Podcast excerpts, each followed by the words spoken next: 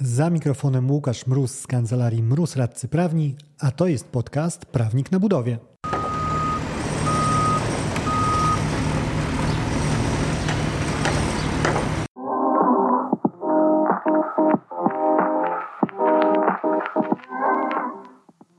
W artykułach o rękach, których budownictwu brakuje do pracy, zmieniają się tylko liczby. 100, 150 czy 200 tysięcy. Niezmienny pozostaje wydźwięk. Branża budowlana potrzebuje pracowników.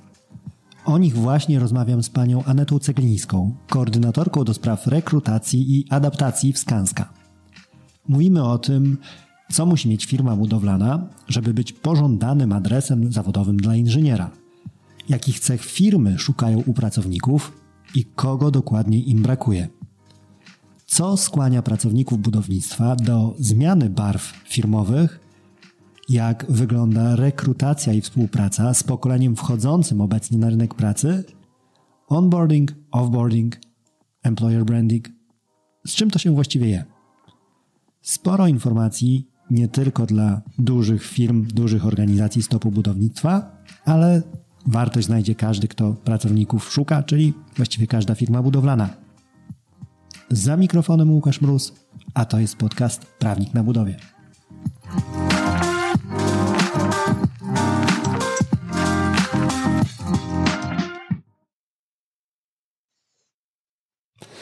Dzień dobry Pani Neto. Dziękuję, że znalazła Pani czas na spotkanie i porozmawianie na temat kadr w budownictwie.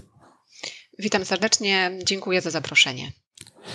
Pani Neto, tak formalnie jest Pani e, koordynatorką do spraw rekrutacji i adaptacji w Skanskiej i e, spotykamy się tak troszkę w oparach szampana, bo spotykamy się w wyniku tego, że na LinkedIn mignęło mi e, pani, mignął mi pani post dotyczący wyróżnienia państwa przez Antal jako najbardziej pożądanego pracodawcę 2021 w kategorii nieruchomości branża budowlana. Gratuluję serdecznie i od tego zacznijmy. Z Pani perspektywy, najpierw porozmawiajmy o, o Pani przemyśleniach. Taki pracodawca, ten budowlany, czym musi się charakteryzować Anno Domini 2022, żeby być tym właśnie pożądanym adresem przez e, inżynierów, takim kierunkiem, w którym oni chętnie swoje zawodowe kroki skierują? Mhm. No, przede wszystkim, jeżeli chodzi o, mm, o to badanie Antal, e, to serdecznie dziękujemy za docenienie, za wyróżnienie. Jest nam niezmiernie miło, że zajęliśmy pierwsze miejsce. Tym bardziej, że jest to badanie nie tylko związane z mm, weryfikacją oceny przez naszych pracowników, ale e, też przez osoby szeroko mówiąc z branży budowlanej, branży nieruchomościowej. W tym badaniu wzięło udział około 1800 specjalistów, e, niecały tysiąc menedżerów, e, więc tym bardziej cieszymy się, że zostaliśmy docenieni jako firma, która dba o pracowników, która stara się mm, stworzyć jak najlepsze warunki pracy. E, jeżeli chodzi o te warunki pracy mm, i oczekiwania, e, jakie są na rynku pracy, to te oczekiwania są bardzo, zróżnicowane e, i myślę, że są też trochę uzależnione od grupy zawodowej, od stażu pracowników. Dla pracowników fizycznych często istotne są warunki pracy, ponieważ ich praca też jest pracą ciężką, więc mówimy tutaj o odpowiedniej odzieży roboczej, o nowoczesnym, sprawnym sprzęcie, o odpowiednich warunkach socjalno-bytowych, ale także to, co ważne, o możliwości pracy blisko domu, e, o tym, żeby mm, były zapewnione kwestie bezpieczeństwa, no i o tym oczywiście, żeby było satysfakcjonujące wynagrodzenie. Tak?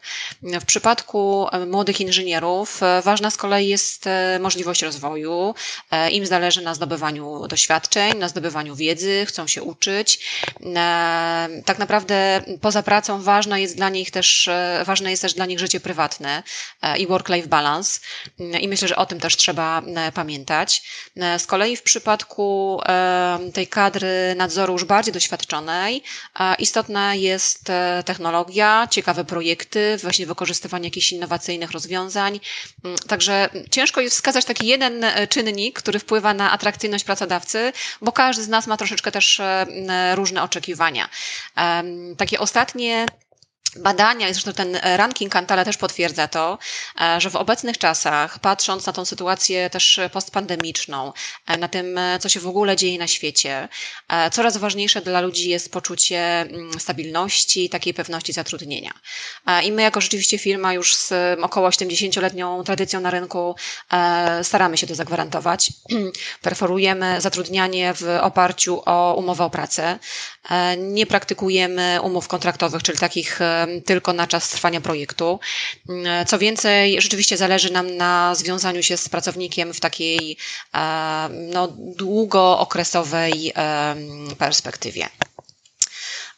I tak... Jasne, kilka takich rzeczy pani e, rzuciła tutaj, które byśmy rozebrali już powoli na czynniki pierwsze.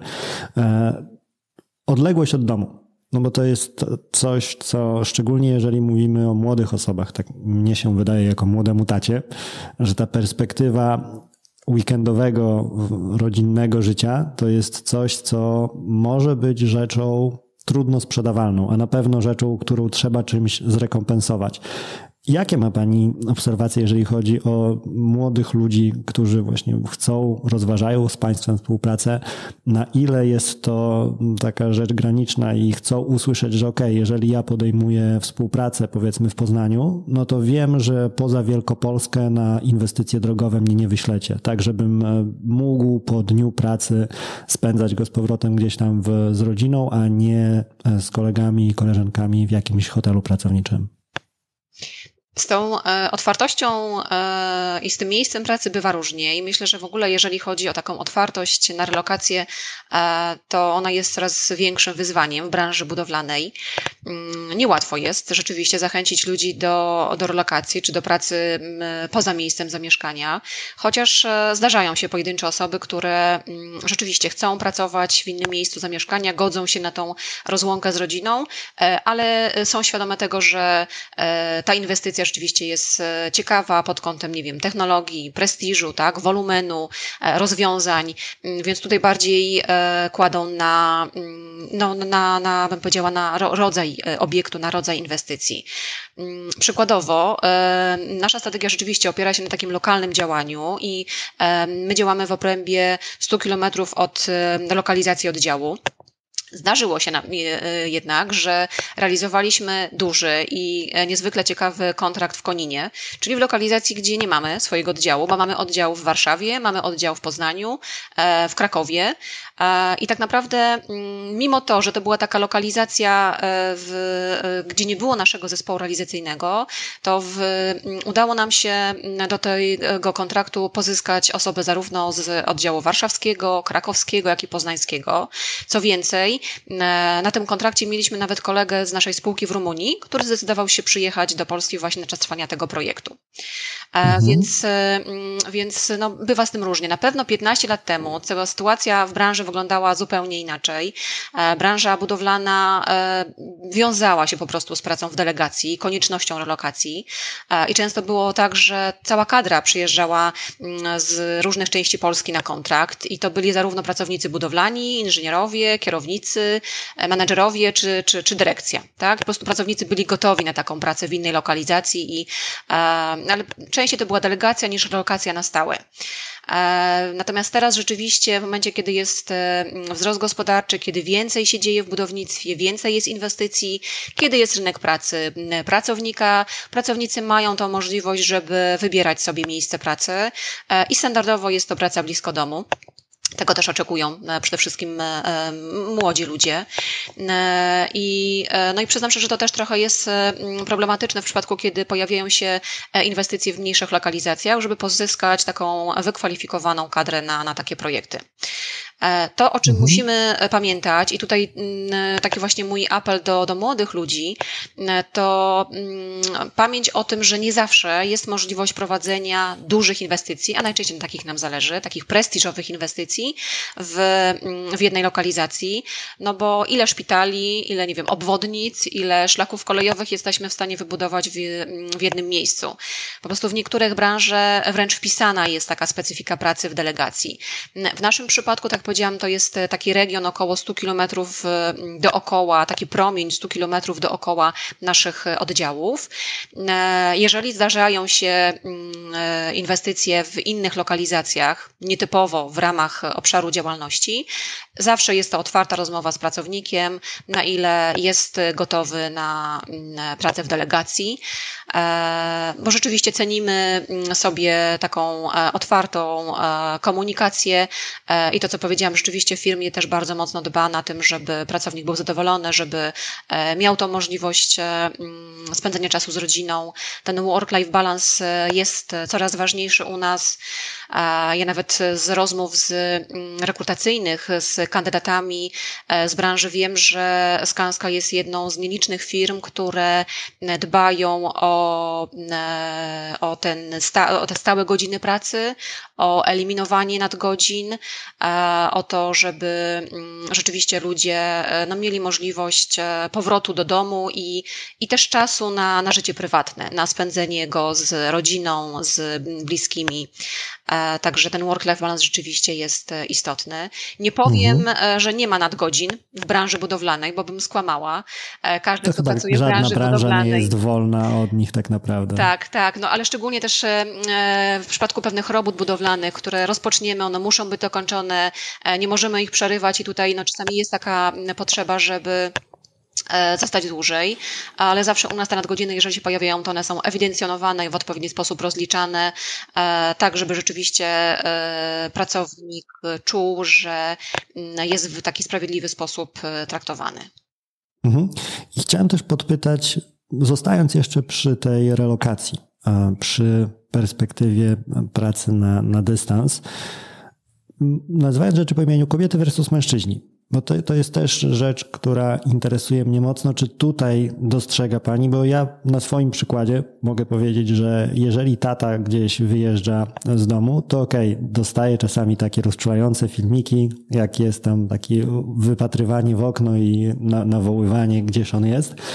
Ale jest to sytuacja do pogodzenia. Natomiast jeżeli przychodzi wieczór i w domu nie ma mamy, no to to jest już bardzo trudna sytuacja do rozładowania z szacownym synem, szczególnie e, dwulatkiem, trzylatkiem już zaraz, którego mam.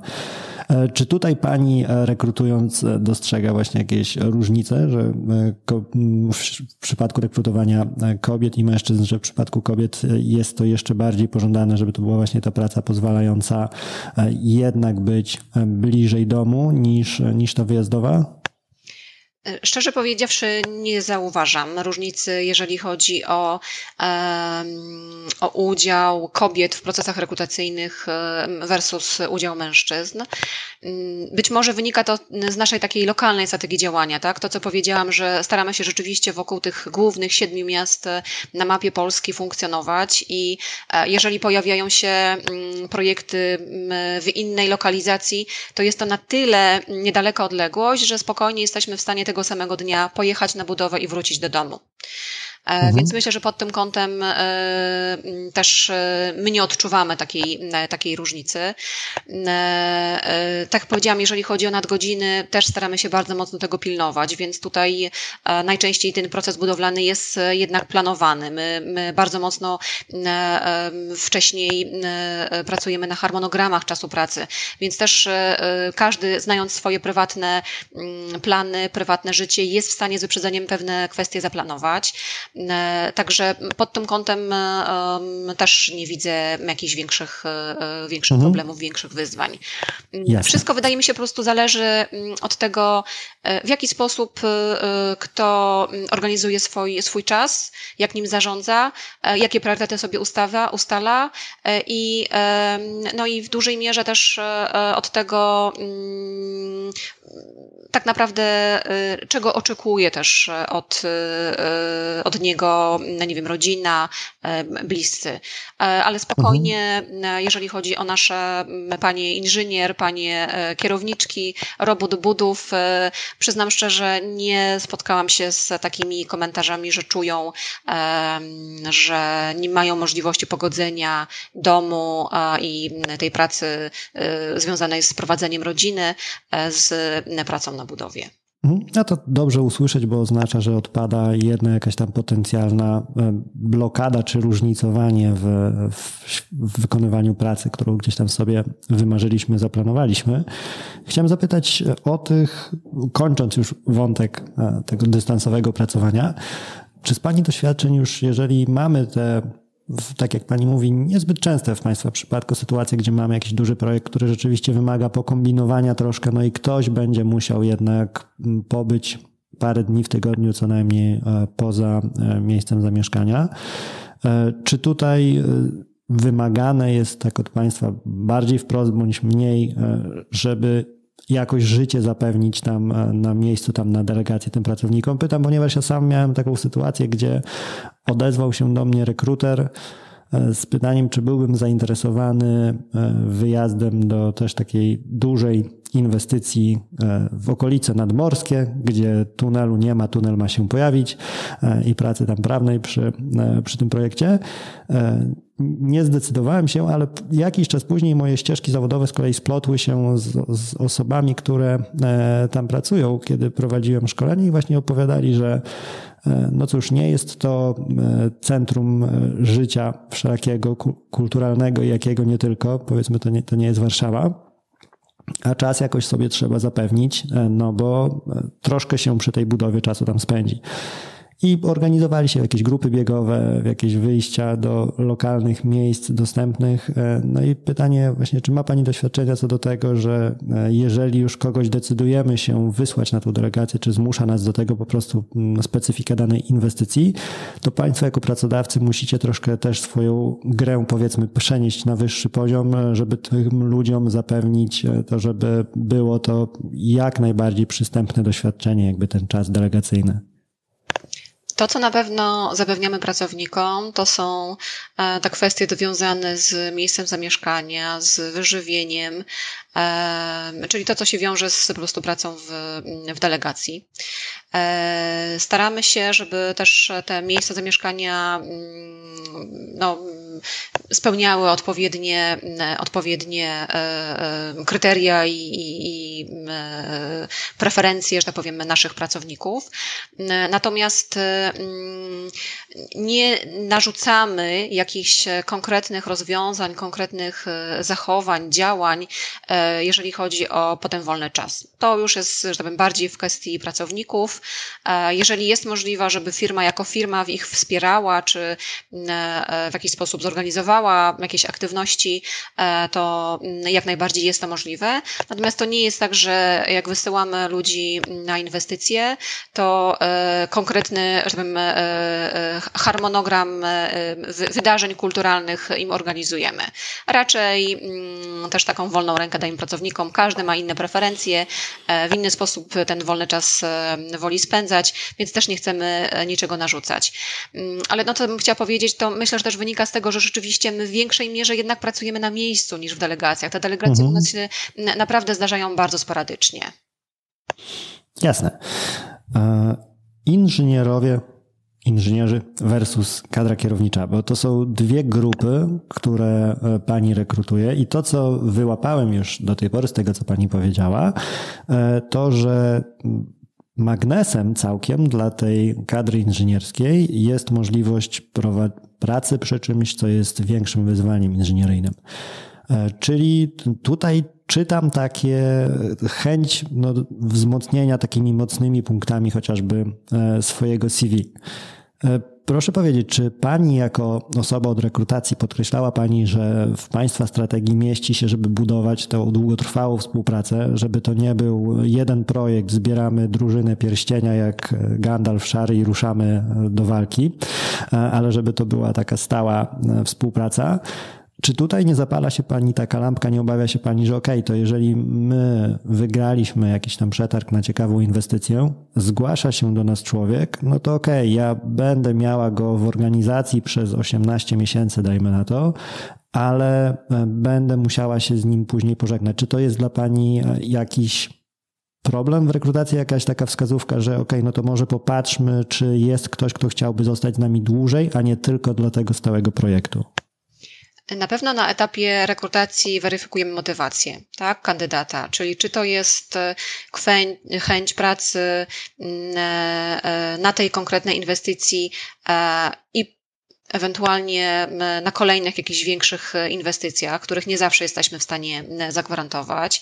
Czy to jest chęć po prostu związana się z firmą e, ze względu na prestiż, na nie wiem, kulturę organizacyjną, na strukturę organizacyjną, e, czy to są inne kwestie dotyczące rozwoju. I tak naprawdę spotkanie rekrutacyjne to jest też okazja do tego, żeby bliżej poznać daną osobę, żeby też skupić się na jej preferencjach, na jej oczekiwaniach, co jest też bardzo istotne.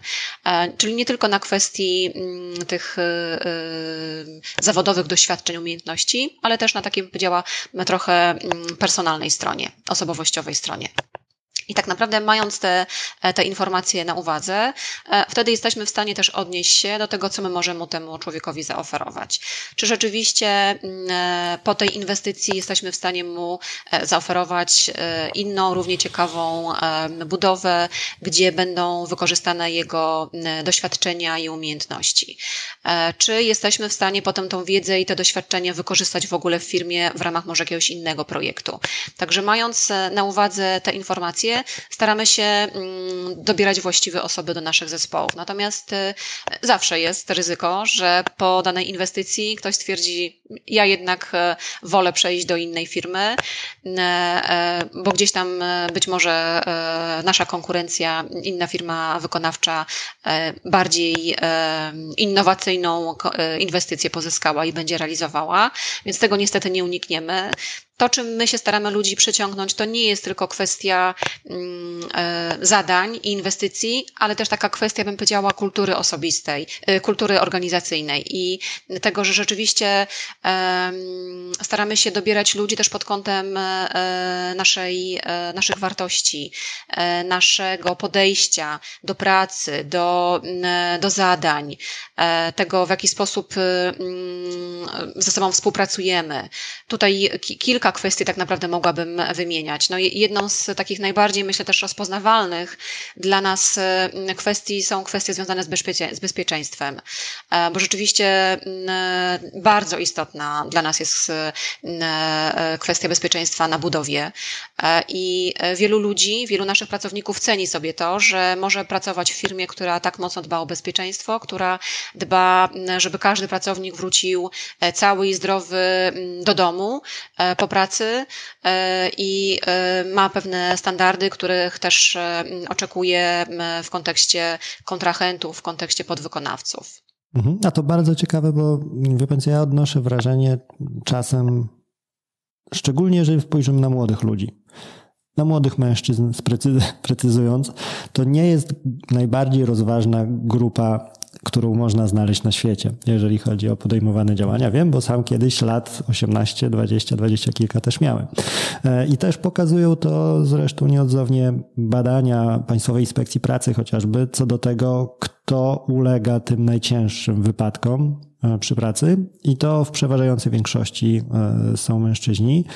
E, czy rzeczywiście zdarza się Pani usłyszeć od rekrutowanego pracownika pytanie, słuchajcie, a jak podchodzicie do bezpieczeństwa? Czy to jest raczej jakby Pani punkt, który Pani podkreśla, że słuchajcie, jeżeli zdecydujecie się na pracę z nami, to będziecie mieli pewność, że jak z dziesięcioma palcami przyszliście na plac budowy, to z taką samą liczbą palców wyjdziecie. Kto tutaj jest bardziej tą stroną, która akcentuje e, te kwestie bezpieczeństwa? Ponieważ bezpieczeństwo dla nas jest istotne, to my zawsze o to pytamy na e, spotkaniu rekrutacyjnym. Jeżeli kandydat nas ubiegnie i wcześniej takie pytanie zada, to tylko in plus dla niego, bo rzeczywiście oznacza to, że e, jest to człowiek, dla którego mm, te kwestie BHP są istotne, skoro o nie zapytał. Jeżeli chodzi o o te statystyki, o których Pan wspomniał. E, ja myślę, że mm, tak naprawdę to, iż w większej mierze to mężczyźni ulegają wypadkom, Niestety, ale trochę wynika z tego, że w budownictwie jednak przeważają mężczyźni, jeżeli chodzi o mhm. zatrudnienie. Więc to taki, bym powiedziała, naturalna konsekwencja tej, tej struktury zatrudnienia w, w naszej branży. Mhm, jasne. Mówiła Pani o, o kulturze, o wartościach i jeżeli chodzi o panią, pani perspektywę, siada naprzeciwko pani człowiek w ciągu, w trakcie rozmowy rekrutacyjnej. E, jakie są jedna, dwie, trzy takie e, wartości, e, czy może cechy, jakby, o których szuka Pani w tym człowieku, które kiedy usłyszy Pani, znajdzie Pani potwierdzenie, dobra, widzę to w Tobie, to wie Pani, że okej, okay, ta rozmowa zmierza w dobrym kierunku, bo rzeczywiście widzę tutaj kogoś, kto będzie pasował do nas i my będziemy pasowali do niego.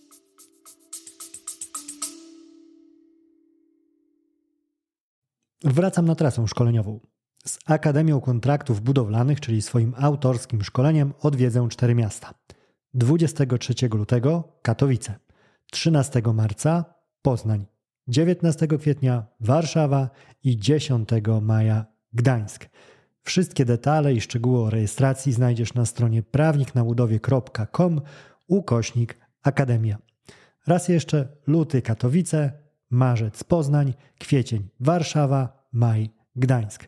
Akademia Kontraktów Budowlanych, strona internetowa prawniknabudowie.com, ukośnik Akademia. Do zobaczenia. Mhm. Ciężko tak wprost odpowiedzieć na to pytanie, bo w zależności od stanowiska e, różne e, umiejętności, różne mm, kompetencje są wymagane. Mhm. To żeby Pani pomóc, może pójdźmy tak, żeby konkretnie dostarczyć naszym słuchaczom takiej wartości. E, powiedzmy, że szukamy dyrektora kontraktu, czy dyrektor kontraktu.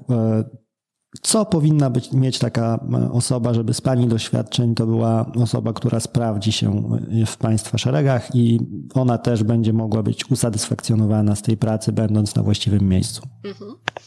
To tak, z takich kluczowych, e, mm, z kluczowych e, miękkich, bym powiedziała, predyspozycji, na pewno to, co jest istotne na takim stanowisku, to jest umiejętność takiego, bym powiedziała, strategicznego myślenia.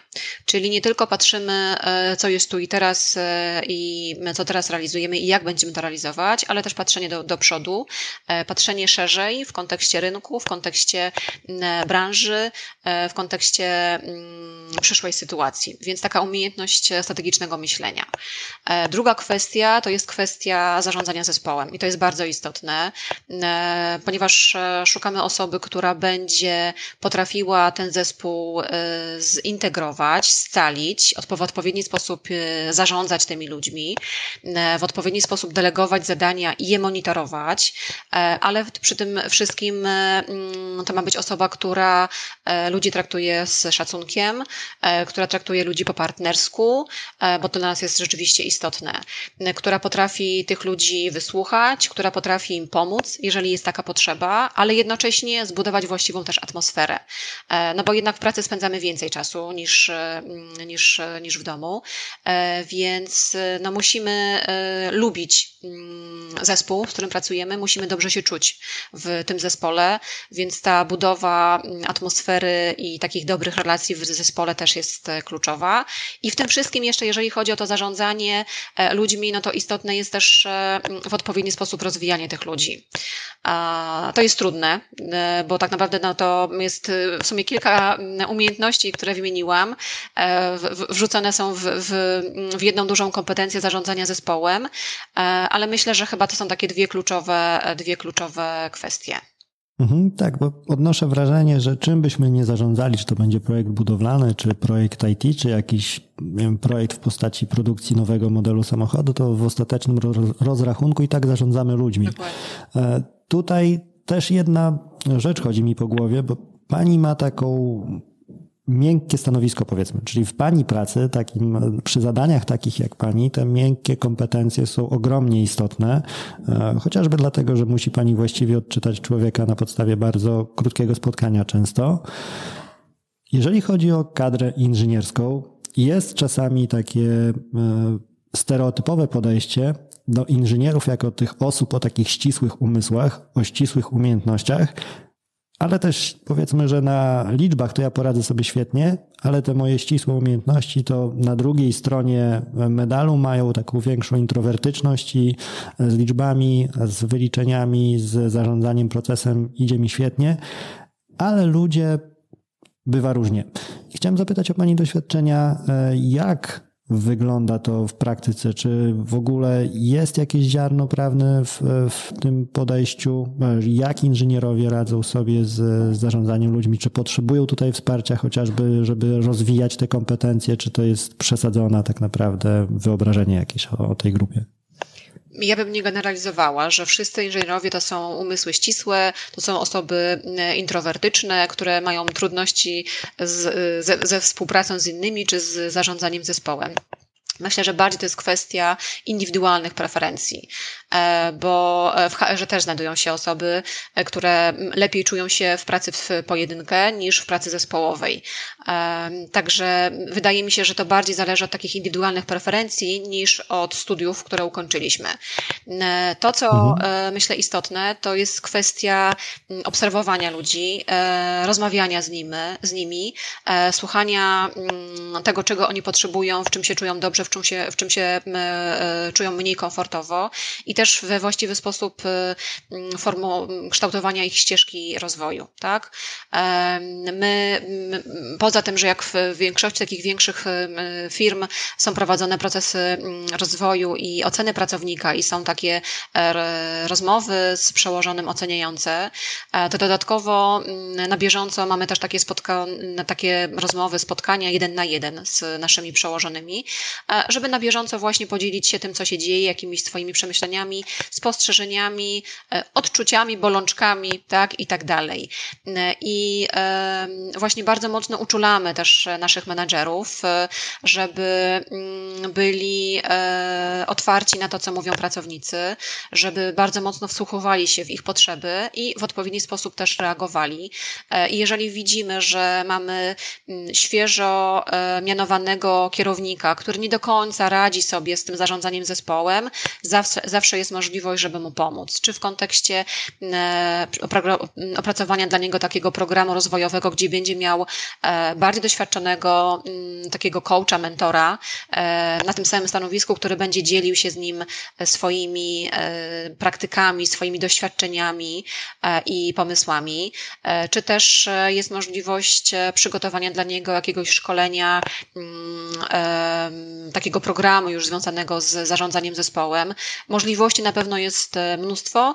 Grunt, żeby tak naprawdę też e, mm, móc wyłapać, kto jakich, e, jakiego wsparcia potrzebuje, kto nad jakimi umiejętnościami, kompetencjami powinien popracować. Natomiast nie generalizowałabym, że mhm. inżynier nie może być dobrym kierownikiem, bo mamy naprawdę mnóstwo, mm, jeżeli chodzi o naszą kadrę menedżerską, mnóstwo takich doświadczonych e, menadżerów, którzy bardzo pozytywnie są oceniani przez pracowników, którzy e, e, ogromną radość też czerpią z tej roli bycia szefem i naprawdę bardzo dobrze się w tej roli spełniają.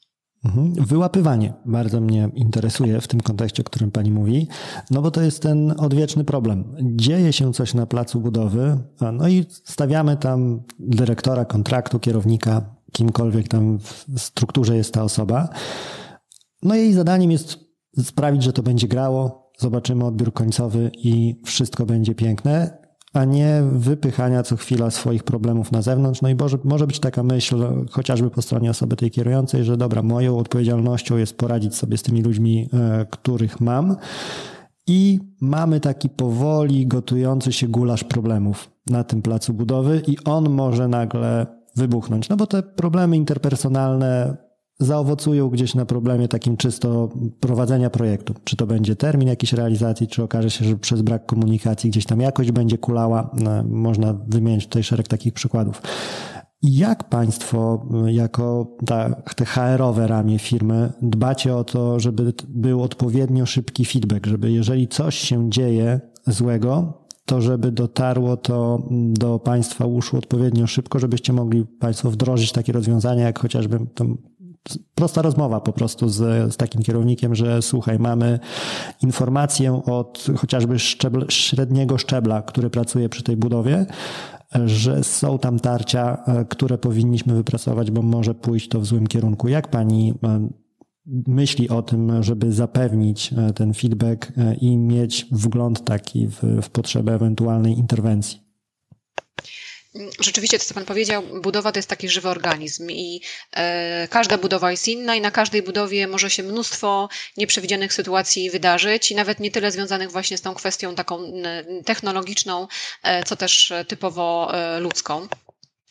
E, to, co e, dla nas, jako dla zespołu HR jest istotne, to przede wszystkim budowanie świadomości wśród wszystkich pracowników, nie tylko tej kadry kierowniczej, ale wśród wszystkich pracowników, że e, tak naprawdę nikt nie jest e, sam. E, i że mm, Skanska opiera się przede wszystkim na współpracy.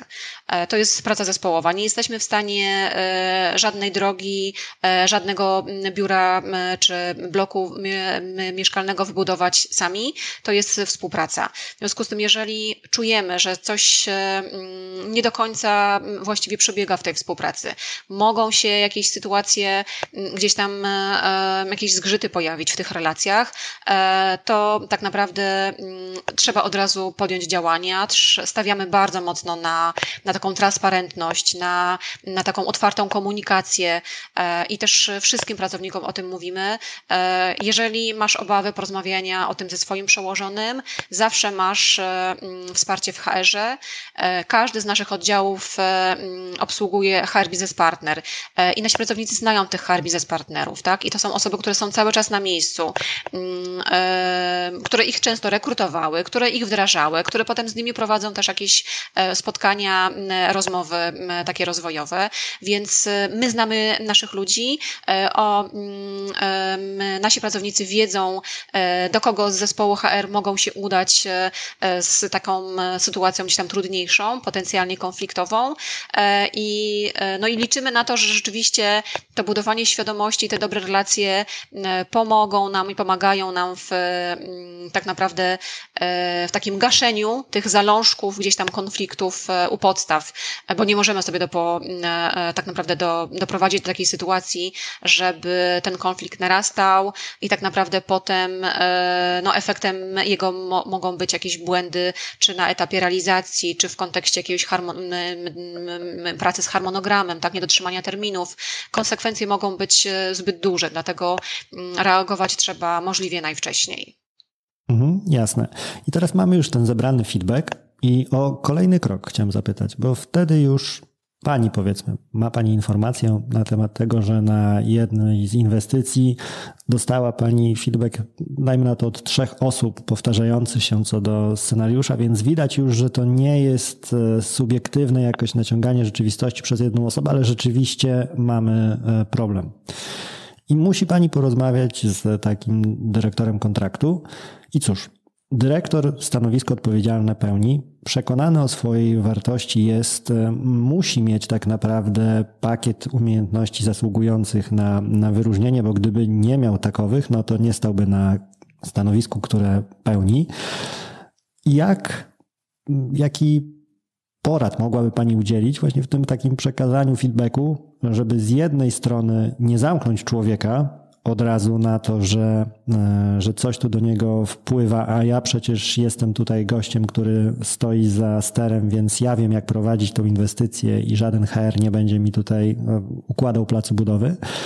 A z drugiej strony jednak, żeby ten komunikat nie był taki zmiękczony, żeby w tym nie schować się za bardzo w woli uniknięcia jakiegokolwiek tam urażenia tego człowieka, że w rzeczywistości nic konkretnego mu nie przekażemy z tego, co przekazane być powinno. Szukając złotego środka, jak pani podchodzi do tego tematu? Na szczęście nie mamy takich problemów, bo nasi e, menedżerowie, e, nasza kadra kierownicza e, jest świadoma tego, że HR tak naprawdę mm, pełni taką rolę mm, wsparcia i pomocy, a nie utrudniania nawzajem pracy i mm, że ten aspekt dbania o ludzi jest istotny. Być może trochę się tutaj powtórzę, ale według mnie to po prostu wynika też z takiego naszego DNA firmy, z tej kultury organizacyjnej Czyli ta transparentność, ta otwarta komunikacja, e, to, że rzeczywiście zależy nam na feedbacku i każdy wie, że ten feedback jest potrzebny. Nie zawsze może on być miły, e, czasami może być nieprzyjemny, ale jest potrzebny, bo, mm, bo być może sami nie jesteśmy w stanie e, czegoś zauważyć, więc na pewno to nigdy nie jest oskarżanie, bardziej wspólne zastanawianie się nad sytuacją, szukanie rozwiązań. Rozwiązania są przeróżne, zawsze można z zespołem porozmawiać w jakiś innym być może przeorganizować pracę, zastanowić się, z czego te konflikty tak, wynikają. Natomiast no, grunt to jest taka, bym powiedziała, otwartość i komunikacja. I na to naprawdę bardzo duży nacisk kładziemy. Mhm, jasne. I znowu tak czysto praktycznie zapytam, bo zawsze takim ostatecznym rozwiązaniem wydaje mi się zmiana kadrowa po prostu, że no ten chyba nie ma jakby cięższego gatunkowo kroku niż odsunięcie w naszym przykładzie, tym o którym rozmawiamy, jednego dyrektora kontraktu i wrzucenie nowej dyrektor e, kontraktu. Czy w Pani karierze w ogóle zdarzyło się Pani być zaangażowanym w takie e, procesy właśnie, gdzie temat zaszedł tak daleko, że stwierdziliście Państwo, że tutaj czas na reset, po prostu zaczynamy tabula rasa, biała tablica i no, odsuwamy kogoś nowego? Ja osobiście nie byłam w takiej sytuacji zaangażowana. Może to też wynika z tego, że jak troszeczkę w inne procesy jestem zaangażowana, bardziej mhm. E, te kwestie rekrutacyjne i wdrożeniowe niż potem już zarządzanie zespołem. E, przyznam szczerze, nie kojarzę takiej sytuacji w naszej firmie. E, ja wiem, że mówimy już o takiej czysto hipotetycznej sytuacji, ale dla nas to rzeczywiście jest taka ostateczność, bo mhm w momencie trwania inwestycji e, czasami ciężko jest e, e, nagle zmienić osobę odpowiedzialną za inwestycję, która nie zna tematu, nie zna klienta, nie zna specyfiki budowy, nie zna ludzi, ludzi. Ludzie jej nie znają, więc też nie wiedzą, jakie są jej oczekiwania i wymagania. Więc tak naprawdę mm, zmiana nagle osoby na górze może zamiast pomóc, tak naprawdę zaszkodzić danej inwestycji. Mhm. To, co ewentualnie można, i to tak mówię, czy to typowo hipotetycznie, to zawsze jest możliwość gdzieś tam trochę reorganizacji w ramach zespołu i być może takiego e, rozdzielenia kompetencji i zadań, które pełnił ten e, dyrektor kontraktu, stedowanie ich po prostu na osoby na niższych stanowiskach i ewentualnie wsparcie jakąś dodatkową e, osobą. Natomiast mówię, to jest taka e, bardziej hipotetyczna, hipotetyczna mhm. rozmowa. Na szczęście takich sytuacji nie mieliśmy, ja w takich nie uczestniczyłam. To oby tak zostało. Jeszcze Dokładnie. chciałem podpytać troszkę o kuchnię Państwa firmy.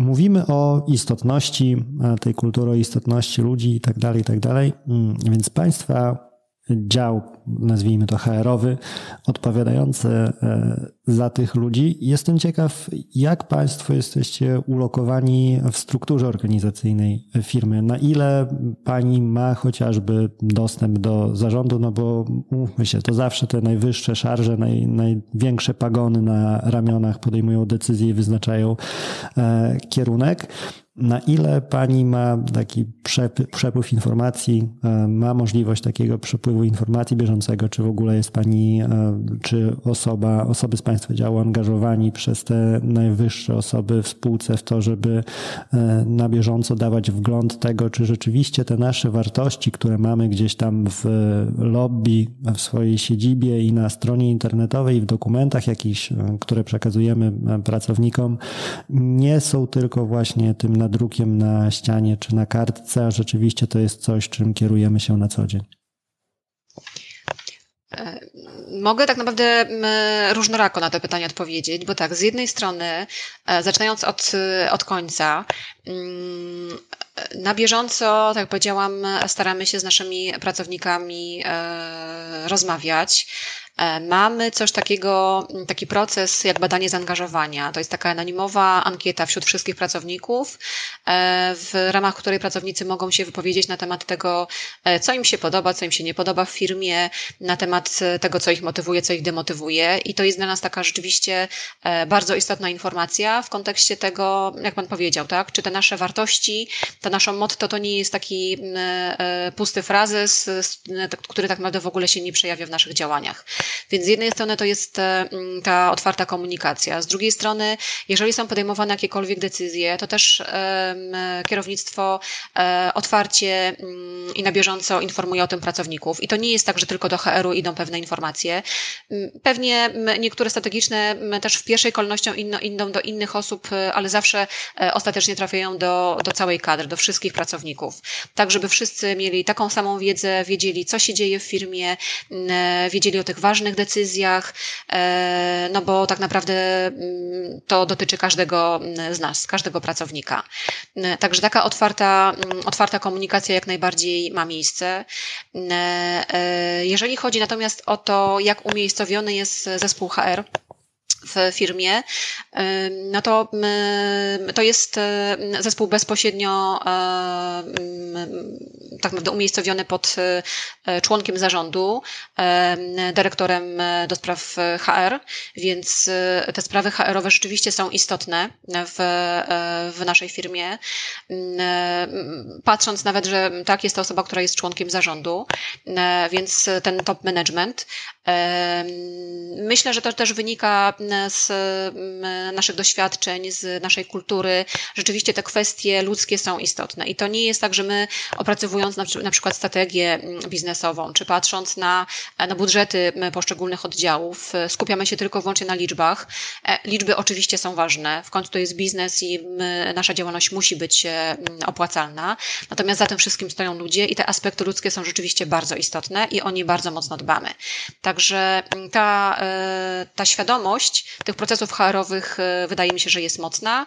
E, na bieżąco są informacje przekazywane mm, z kierownictwa, ale to też jest umiejętność słuchania e, tego, co ludzie tak naprawdę mówią i jakie oni mają wymagania, oczekiwania i spostrzeżenia. Mhm. A zdarzyło się Pani w, w, czasie, kiedy współpracuje Pani ze Skanską, kiedy pracuje Pani w firmie właśnie, że zaobserwowała Pani, że poszedł ten wertykalny w górę strumień informacji, e, czyli coś tam dotarło do państwa, z kolei państwu przekazaliście to wyżej do, do zarządu i na tej podstawie zaobserwowała Pani jakiś tam realny krok, po prostu został podjęty na podstawie tej, e, tej informacji płynącej z dołu. Jakbyśmy mogli posłużyć się jakimś konkretnym przykładem?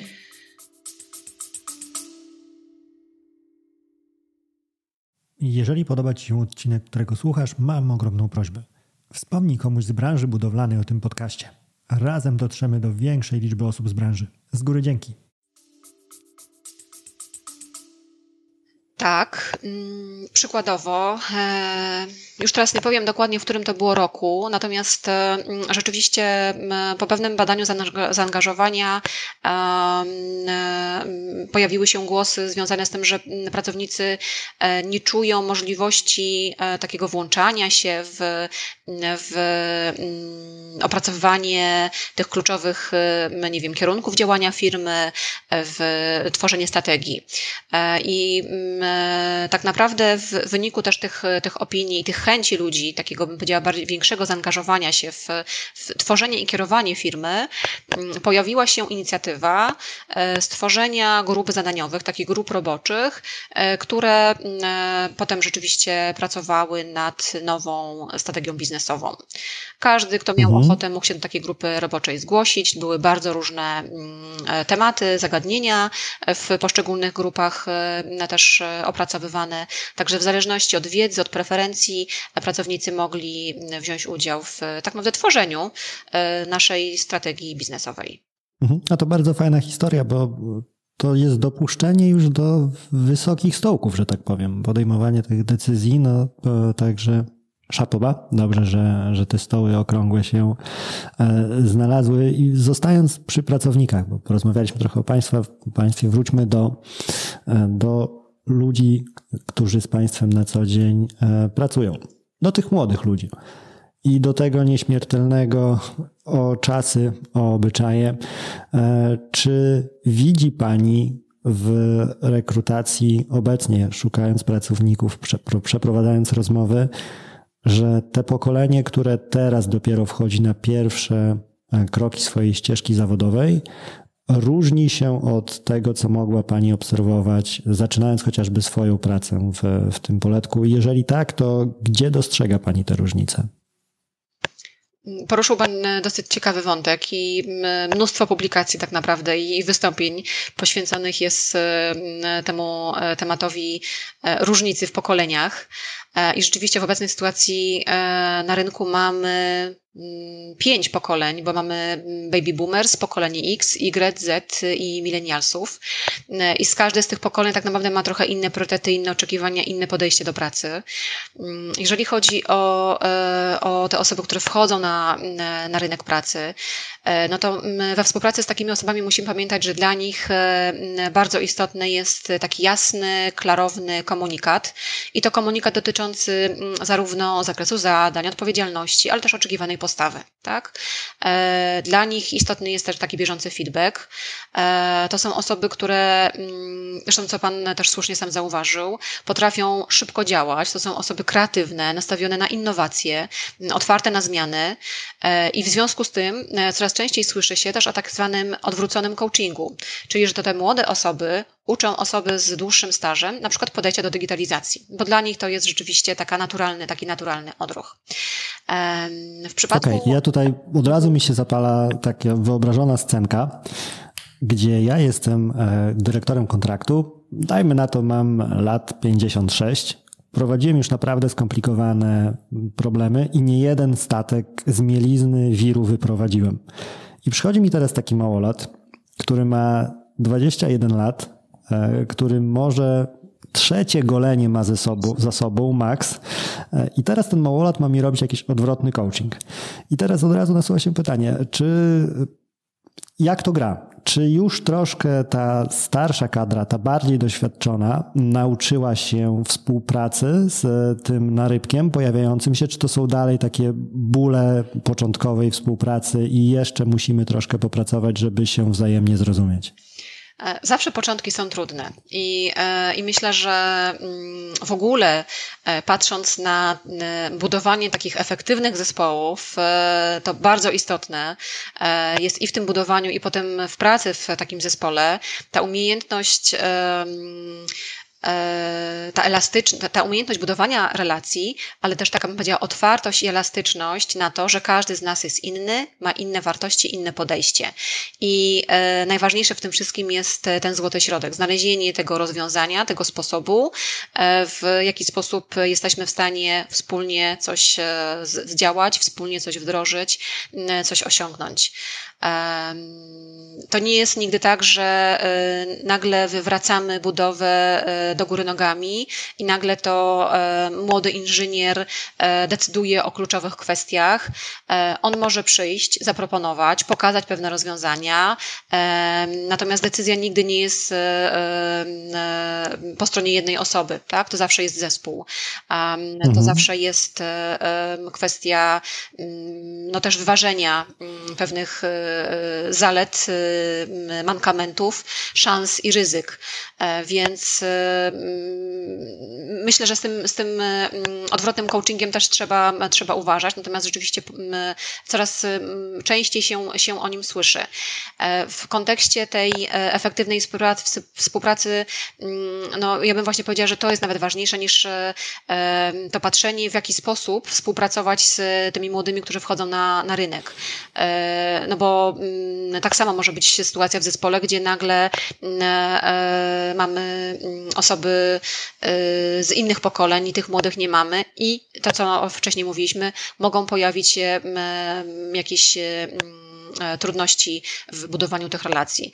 Także moim zdaniem e, to ja bym nie generowała, e, że ci młodzi ludzie tam jakieś wymagają innego traktowania, bo tak naprawdę każdy z nas jest inny i każdy z nas wymaga takiego indywidualnego podejścia i pracując w zespole musimy o tym pamiętać, że mm, umiejętność pracy w zespole to jest też elastyczność, to jest czasami umiejętność podejmowania kompromisów, szukania wspólnego rozwiązania, mając na uwadze przede wszystkim dobro firmę e, i dobro kontraktu. Tak? I, e, mhm. I, e, to, co najważniejsze, to jest ta umiejętność uczenia się od siebie nawzajem, bo każde pokolenie jest w stanie coś tym innym zaoferować od siebie.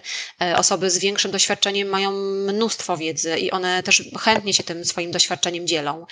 One mają też taką tendencję do bardziej strategicznego myślenia, bardziej takiego właśnie całościowego patrzenia na problem. Więc to też A co rozumie Pani przez tą tendencję do, do strategicznego myślenia? Doświadczenia, że bardziej potrafią powiązać poszczególne kropki między sobą, że nie, nie sama wiedza, jakby nie same dane są im znane, ale też coś z nimi zrobić, żeby zadziałało? Tak, ale to też wynika z wiedzy, z doświadczenia, z tego, że e, na, nie wiem, jedną budowę też wpływ mogą odgrywać jakieś czynniki makroekonomiczne, czynniki gospodarcze, więc tak bym powiedziała, szersze spojrzenie na, na, daną sytuację, niż tylko patrzymy e, na to, co się wydarzyło na danej inwestycji i w jaki sposób, nie wiem, możemy to rozwiązać. Mhm. Więc myślę, że to też wynika po prostu z, z tej wiedzy i z doświadczenia. Tak, ta to... różnorodność i włączanie jest naprawdę bardzo istotna, szczególnie właśnie w budowaniu e, tych różnorodnych e, zespołów, e, bo mm, no rzeczywiście to dzięki nim się uzupełniamy i jesteśmy w stanie w taki efektywny sposób pracować. Mhm. To, co tutaj, e, kłaniając się taki kwiatek, przekazując tej demografii bardziej doświadczonej, e, co mogę oddać ze swojej strony, e, mimo że no, z mojej specyfiki pracy to nie jest stałe mieszkanie na placu budowy, ale jak najbardziej odwiedzamy kontenery i uczestniczymy w naradach i tak dalej, jesteśmy cyklicznie, to patrząc z boku szczególnie, to gdzie widzę dużą różnicę jest spokój i takie chłodniejsze podejście, na które jednak swoje lata trzeba przepracować.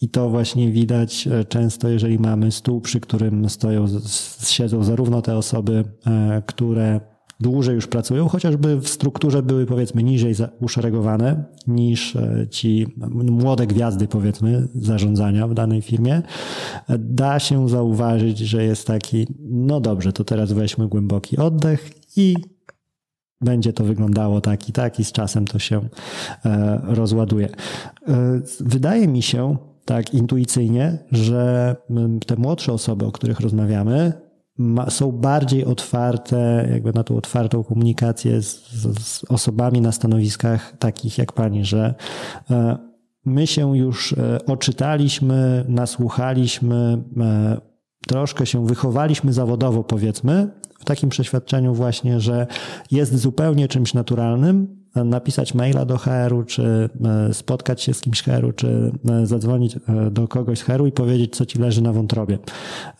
Gdzie starsze, właśnie bardziej doświadczone osoby, które mają dłuższy bagaż pracy, mogą traktować to jako mniej naturalny krok. Proszę powiedzieć, jeżeli chodzi właśnie o mm, tych młodych wilków, jak się dzielą z Panią jakimiś tam obawami, przemyśleniami mm, czy uwagami do tego, co warto by zmienić?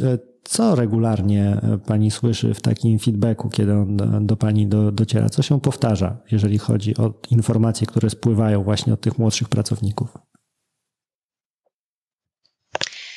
Dla młodych ludzi bardzo istotny jest rozwój e, i to, co zauważam, to czasami takie zniecierpliwienie e, i częściowo może też takiego brak zrozumienia, że mm, to, że pracowałem na jednej, dwóch budowach, nie oznacza rzeczywiście, że na przykład jestem gotowy już na kolejny krok, na większą odpowiedzialność, mm, bo e, no, nie zawsze z tym idzie mm, doświadczenie w, w podejmowaniu na przykład trudniejszych decyzji.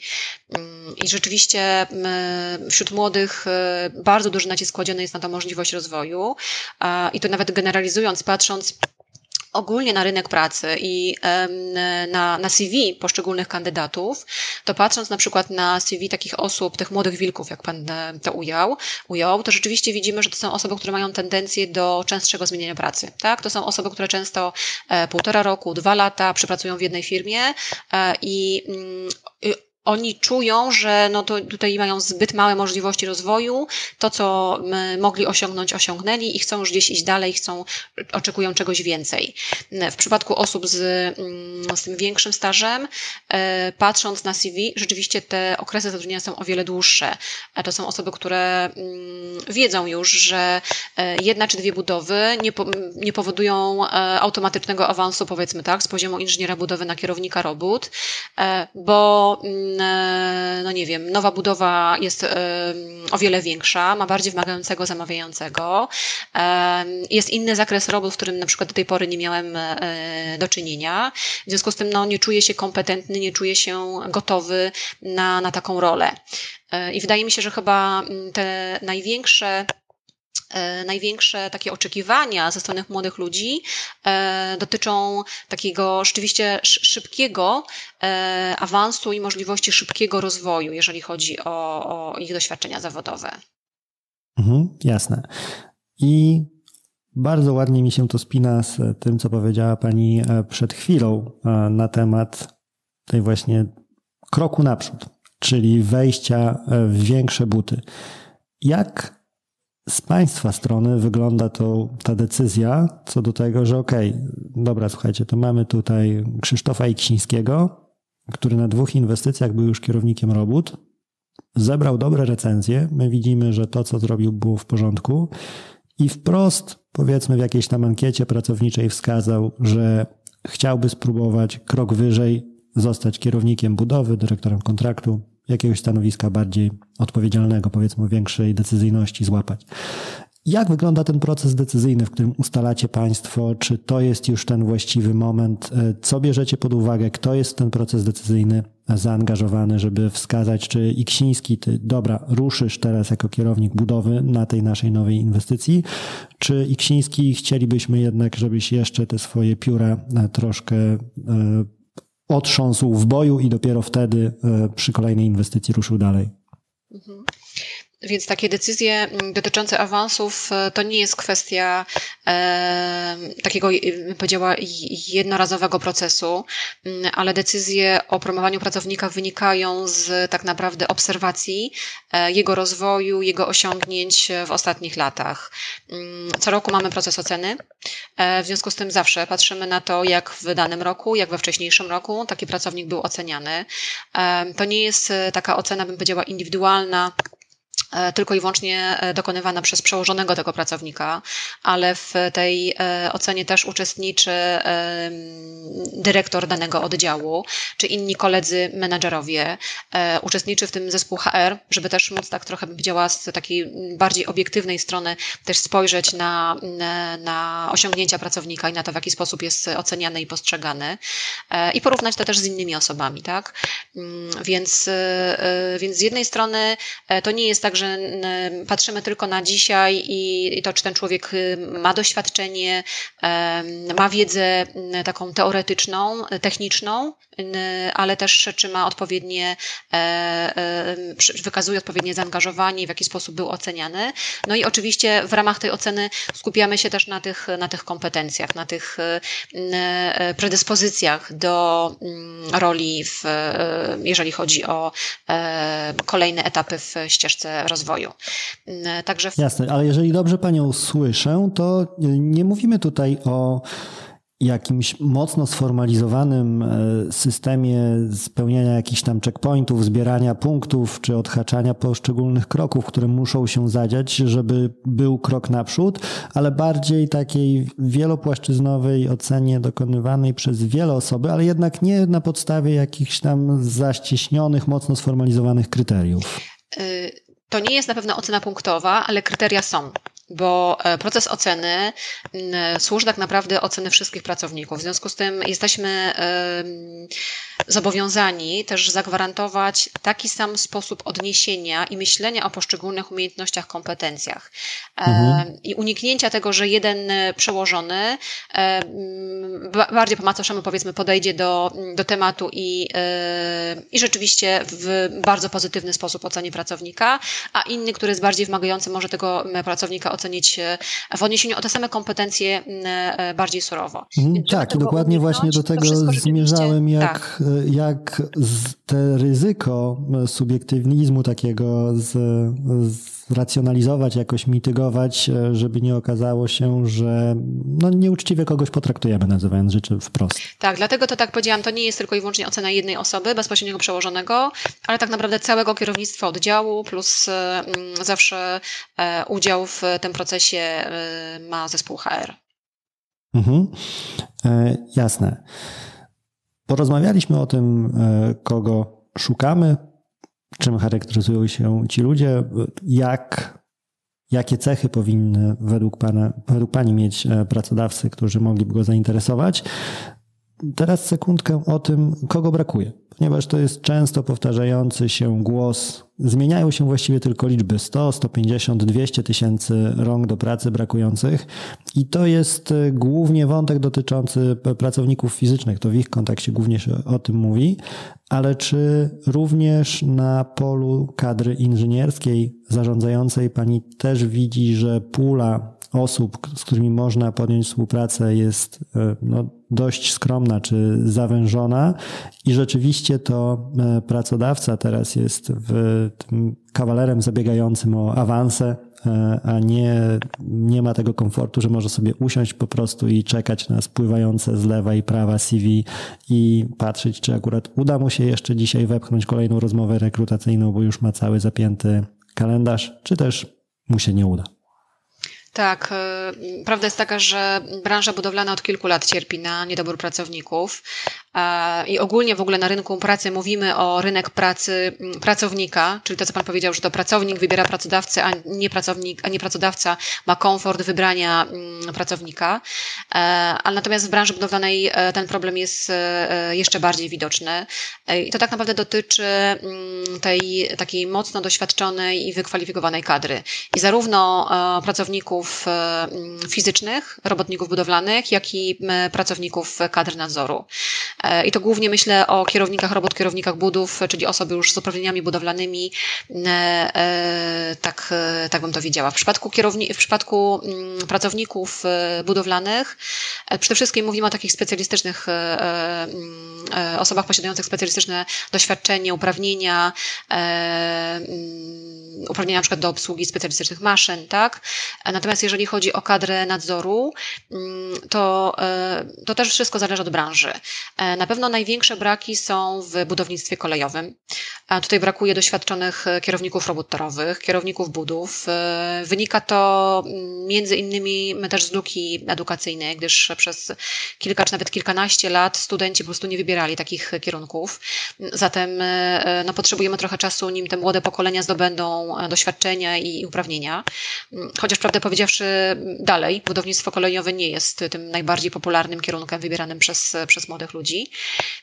A ma Pani sytuacja... pomysł, dlaczego nie jest pożądany? Bo wydaje mi się, że tak czysto inżyniersko rozmawialiśmy o tym, że szukają inżynierowie wyzwań, a te projekty infrastrukturalne ogólnie, kolejowe też jak najbardziej, wydają mi się takim poletkiem, w którym nie brakuje tych wyzwań i pochwalenie się tym, że ma się swój wkład jakiejś tam linii wyposażonej w kilka skomplikowanych obiektów, wiaduktów czy obiektów mostowych, no to spełnia jak najbardziej te wymogi takiego fajnego punktu w CV. Tak, i to często są bardzo e, ciekawe pod kątem e, takich rozwiązań technologicznych e, inwestycje. Natomiast po pierwsze, no tutaj raczej mówimy o całej Polski, bo tak powiedziałam, ciężko jest z jednej lokalizacji, siedzieć w jednej lokalizacji i z domu realizować kontrakty kolejowe, więc tutaj na pewno jest ta gotowość na relokację. Dwa, tych kolei jednak dalej mniej się buduje niż obiektów kubaturowych czy drogowych jednak po prostu mniej, mniej ich jest. Mimo, że ich wolumen jest, ich, ich wartość jest i zaawansowanie technologiczne e, czasami jest o wiele większa niż w przypadku takich właśnie obiektów e, gdzieś tam, nie wiem, biurowych. Mhm, jasne. I teraz przychodzi do Pani taki kierownik budowy, powiedzmy, to wskazała Pani, że to jest jeden z tych towarów deficytowych, w cudzysłowie. Jeżeli przychodzi do Pani i mówimy o człowieku z doświadczeniem, to znaczy, że przychodzi do Pani od kogoś, no, odszedł od kogoś, żeby do, przyjść do Pani. I e, zakładam, że jest to kwestia, która jest gdzieś tam poruszana, czyli skąd decyzja w ogóle o zmianie, dlaczego ona została podjęta i co pani słyszy wtedy, kiedy padnie to pytanie, no bo w, wydaje mi się, że to jest też ogromna wartość dla pani, dla Państwa firmy, co do pracowników, z którymi pracujecie, bo macie jak na ręku tak naprawdę taki szczery feedback co do tego, czego unikać, żeby nie okazało się, że człowiek, kierownik budowy, który do tej pory chodził przez trzy lata w kamizelce z logo Skanska, podejmie decyzję, że on te logo na kamizelce chce zmienić. Tak, i to jest bardzo istotne, żeby na etapie procesu rekrutacji tą motywację weryfikować i to mówimy o różnych rodzajach motywacji. Powody do zmiany są bardzo różne. Bywa tak, że mm, kończy się realizacja i firma na przykład nowych tematów nie pozyskała albo pozyskała w takiej lokalizacji, która mm, tego pracownika nie interesuje i na przykład nie jest gotowy do mm, pracy w delegacji 400 km od miejsca zamieszkania bo to dla niego jest zbyt y, duża rozłąka z rodziną. Bywa tak, że mm, sama e, inwestycja dla danej osoby nie jest e, mm, nie wiem, rozwojowa, tak, zadowalająca, satysfakcjonująca pod kątem e, rozwiązań, pod kątem, no, pod różnym kątem. Przyczyny mogą być naprawdę bardzo różnorodne. To może być kwestie, kwestia jakiejś relacji w zespole. No to wtedy od razu, tak, gdzieś tam musimy zweryfikować, na ile taka osoba mm, rzeczywiście jest w stanie budować te relacje i w jaki sposób odnajduje się w ogóle we współpracy z innymi. E, przyczyny mogą być dotyczące kwestii, nie wiem, organizacji mm, e, wewnątrz danej firmy, tego poprzedniego pracodawcy, czy kwestii związanych z BHP, bo też zdarzają się osoby, które przychodzą do nas i mówią, my wiemy, że Skanska to jest firma, która dba o bezpieczeństwo, e, u Was bezpieczeństwo jest istotne, to się widzi, to się słyszy od wszystkich, nawet od podwykonawców, którzy u Was pracują, mm, natomiast no, ja jako kierownik budowy nie chcę ponosić takiego ryzyka, nie chcę mm, odpowiadać za ludzi, za ich życie, jeżeli wiem, że nie mam e, takich standardów na przykład na budowie zapewnionych, tak? Więc e, no, powody są naprawdę bardzo różnorodne, tak jak no, każdy z nas ma też inną, inne motywacje, jeżeli chodzi w ogóle o, o pracę. Jasne. O kilka rzeczy jeszcze chciałem zapytać takich. To, co jeszcze ewentualnie mogłabym hmm. dodać, bo my e, trochę, tak powiem, uciekliśmy od tego, od tej kwestii dotyczącej e, tego, kogo najbardziej poszukujemy, najbardziej brakuje hmm. na rynku, bo budownictwo kolejowe to jest e, jedna taka branża, ale to nie jest jedyna. Bardzo podobna sytuacja jest, jeżeli chodzi o budownictwo hydrotechniczne. Tutaj też przez wiele lat tak naprawdę w Polsce nie było realizowanych na taką skalę inwestycji hydrotechnicznych. W związku z tym nie kształciliśmy nowej kadry. E, teraz pojawiły się inwestycje, ale niestety brakuje osób z odpowiednimi uprawnieniami. Mhm. E, zawsze mm, też deficytowa jest ta kadra nadzoru mm, takich branż towarzyszących. E, ja myślę tutaj o specjalności elektrycznej, elektroenergetycznej, trakcyjnej, teletechnicznej, tak? I tutaj nie tylko mówimy o kierownikach robót, ale też o inżynierach budowy. I to, co się coraz częściej zaczyna pojawiać, i pan e, pewnie też potwierdzi. E, I z tego wynikają też problemy, jeżeli chodzi o pozyskanie kadry. To są e, bardzo konkretne wymagania ze strony zamawiającego, jeżeli chodzi mhm. o takie duże inwestycje i o udokumentowane doświadczenie kadr nadzoru, tak? Bo pojawiają się tematy, mieliśmy na przykład na Dolnym Śląsku taki, taką inwestycję hydrotechniczną, gdzie szukaliśmy kierownika budowy właśnie w specjalności hydrotechnicznej, który musiał mieć minimum pięcioletnie udokumentowane doświadczenie jako kierownik budowy. E, I proszę mi wierzyć, że takich e, osób w Polsce jest zaledwie kilka, więc naprawdę znalezienie kogoś takiego jest trudne. Mm, ale na przykład w tematach drogowych też często pojawiają się takie wymagania, że e, rolę kierownika robót drogowych czy kierownika budowy mm, drogowego może pełnić osoba, która ma udokumentowane doświadczenie minimum dwóch lat mm, jako właśnie dany kierownik robót czy kierownik budowy na obiekcie drogowym o wartości minimum 200 zł. I rzeczywiście to się, to bywa problematyczne z tego względu, że nawet jeżeli mają doświadczenie nasi kierownicy robót, E, kierownicy budów, to nie zawsze to doświadczenie jest udokumentowane.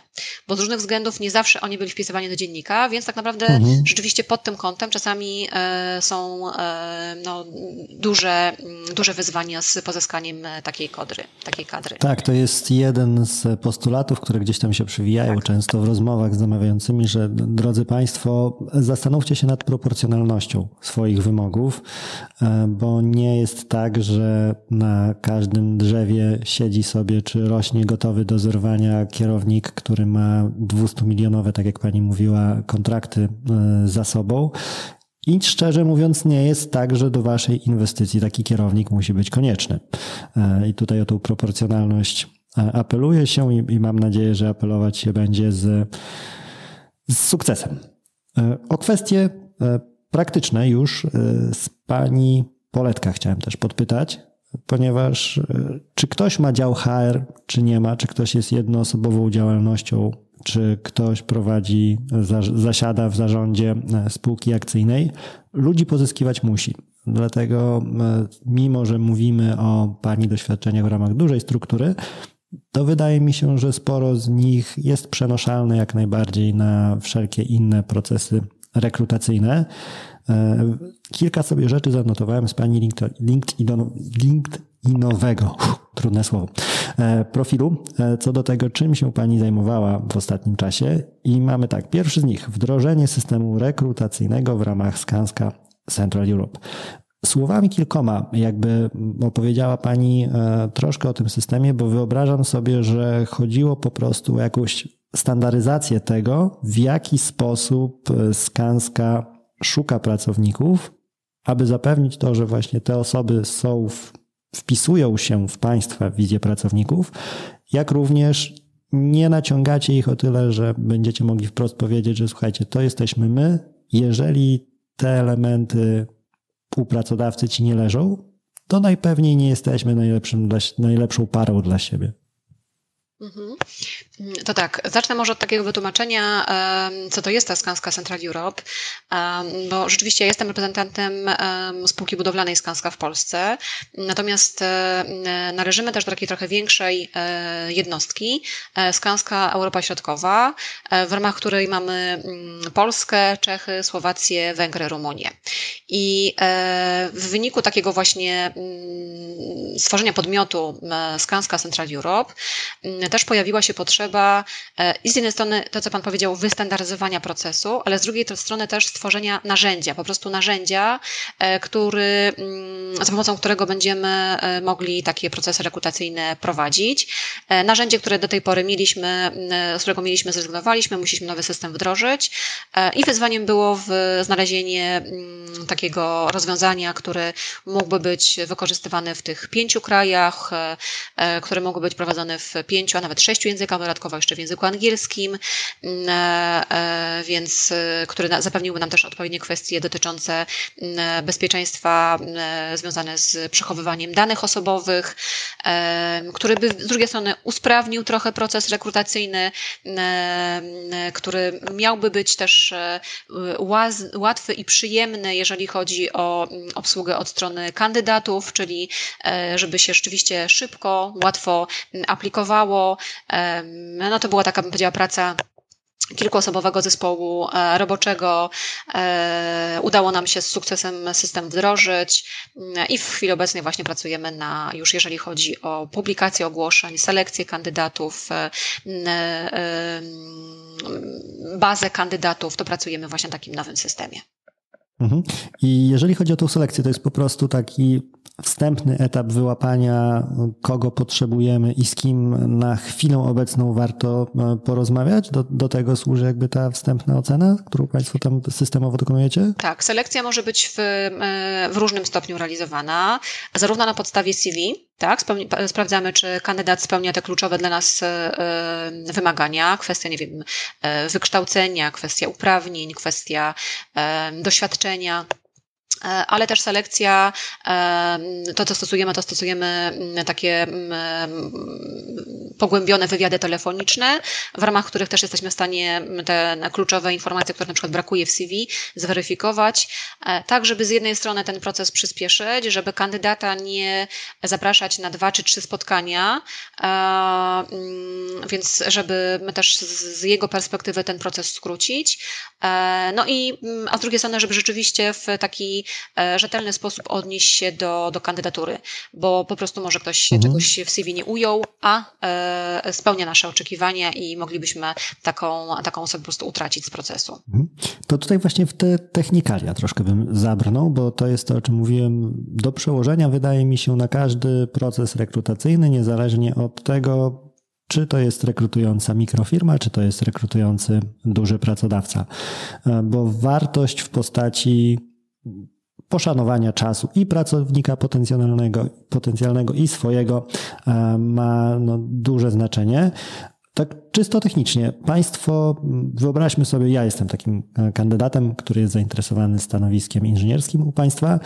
E, nadal wysyłam swoje CV mailowo do Pani, czy wrzucam je w, jakieś, w jakiś system i, i Państwo je obrabiacie? Jak to wygląda, tak, ten pierwszy krok? Tak, ze względu na kwestie związane z mm, rozporządzeniem danych osobowych, staramy Aha. się mailowo nie, mm, nie zbierać, że tak okay. CV, tylko właśnie zapraszamy kandydatów do aplikowania przez system, czyli każde nasze ogłoszenie, czy na naszej stronie, czy na jakichś zewnętrznych takich portalach z ogłoszeniami o pracę przekierowują kandydata na, do naszego systemu, e, gdzie tak naprawdę wpisuje swoje dane podstawowe, osobowe, dane kontaktowe, zostawia CV i i tak naprawdę już jest w systemie, tak? I dalej mm, praca jest po naszej stronie z taką kandydaturą. Właśnie, i teraz przejdźmy jakby na Państwa stronę, bo to jest to, co pracodawcę zainteresować można. E, jeżeli dobrze zrozumiałem to, co mówiła Pani wcześniej, na tym etapie już wchodzi fizycznie człowiek z działu HR, który ocenia to mm, zgłoszenie i e, telefonicznie ma za zadanie na tym etapie doprecyzować, doszukać to, czego nie ma na papierze, tak? W tym zgłoszeniu pod kątem interesujących Państwa walorów kandydata. Tak, dokładnie tak. Dokładnie tak. Przy czym e, i prawda jest taka, że też każdy proces rekrutacyjny może wyglądać inaczej. Tak? W przypadku jednych stanowisk praktykujemy takie mm, wywiady telefoniczne, w przypadku e, niektórych stanowisk tego po prostu nie praktykujemy, więc wszystko zależy od tego, o jakim stanowisku mówimy, też na ile mm, specyficzne są wymagania. Zawsze to, co jest takim punktem wyjścia, to jest e, mm, e, wspólnie z przełożonym opracowanie takiego profilu i ustalenie sobie też całego procesu rekrutacyjnego, jak on ma wyglądać, mm, bo czasami są menadżerowie, którzy chcą mieć dostęp do wszystkich CV i chce, sami chcą uczestniczyć w tym procesie mm, przeglądania CV i rzeczywiście wybierania osób do spotkań. E, czasami są menadżerowie, którzy ten etap w pełni e, cedują na zespół HR e, i są, chcą być włączani dopiero na etapie mm, takich pierwszych kontaktów, pierwszych spotkań z kandydatami. E, ale są też menadżerowie, którzy na przykład e, oprócz tego, że mają sami spotkanie z kandydatem, e, chcą, żeby w takim spotkaniu, żeby, żeby takich spotkań były dwa i na przykład w kolejnym spotkaniu zapraszają kogoś jeszcze z zespołu. Więc tak naprawdę mm, te procesy rekrutacyjne mogą bardzo różnie wyglądać, natomiast no, nam w tym wszystkim też zależy na tym, żeby ten proces nie był sztucznie wydłużany, żeby też kandydat czuł, że szanujemy jego czas, że nie spotykamy się się po raz drugi, trzeci, w sumie pytamy o to samo w tym samym gronie, mhm. bo, y, no, no, bo to zniechęca, tak? To też mm, Jasne. negatywnie może świadczyć na naszej firmie, że nie potrafimy podjąć na przykład decyzji. Mhm. E, czyli jeżeli dobrze rozumiem, też nie zdarzają się sytuacje, bo mówi Pani o tych scenariuszach, gdzie są samodzielne spotkania człowieka, z którym ma pracować dana osoba, bądź też z Państwa udziałem.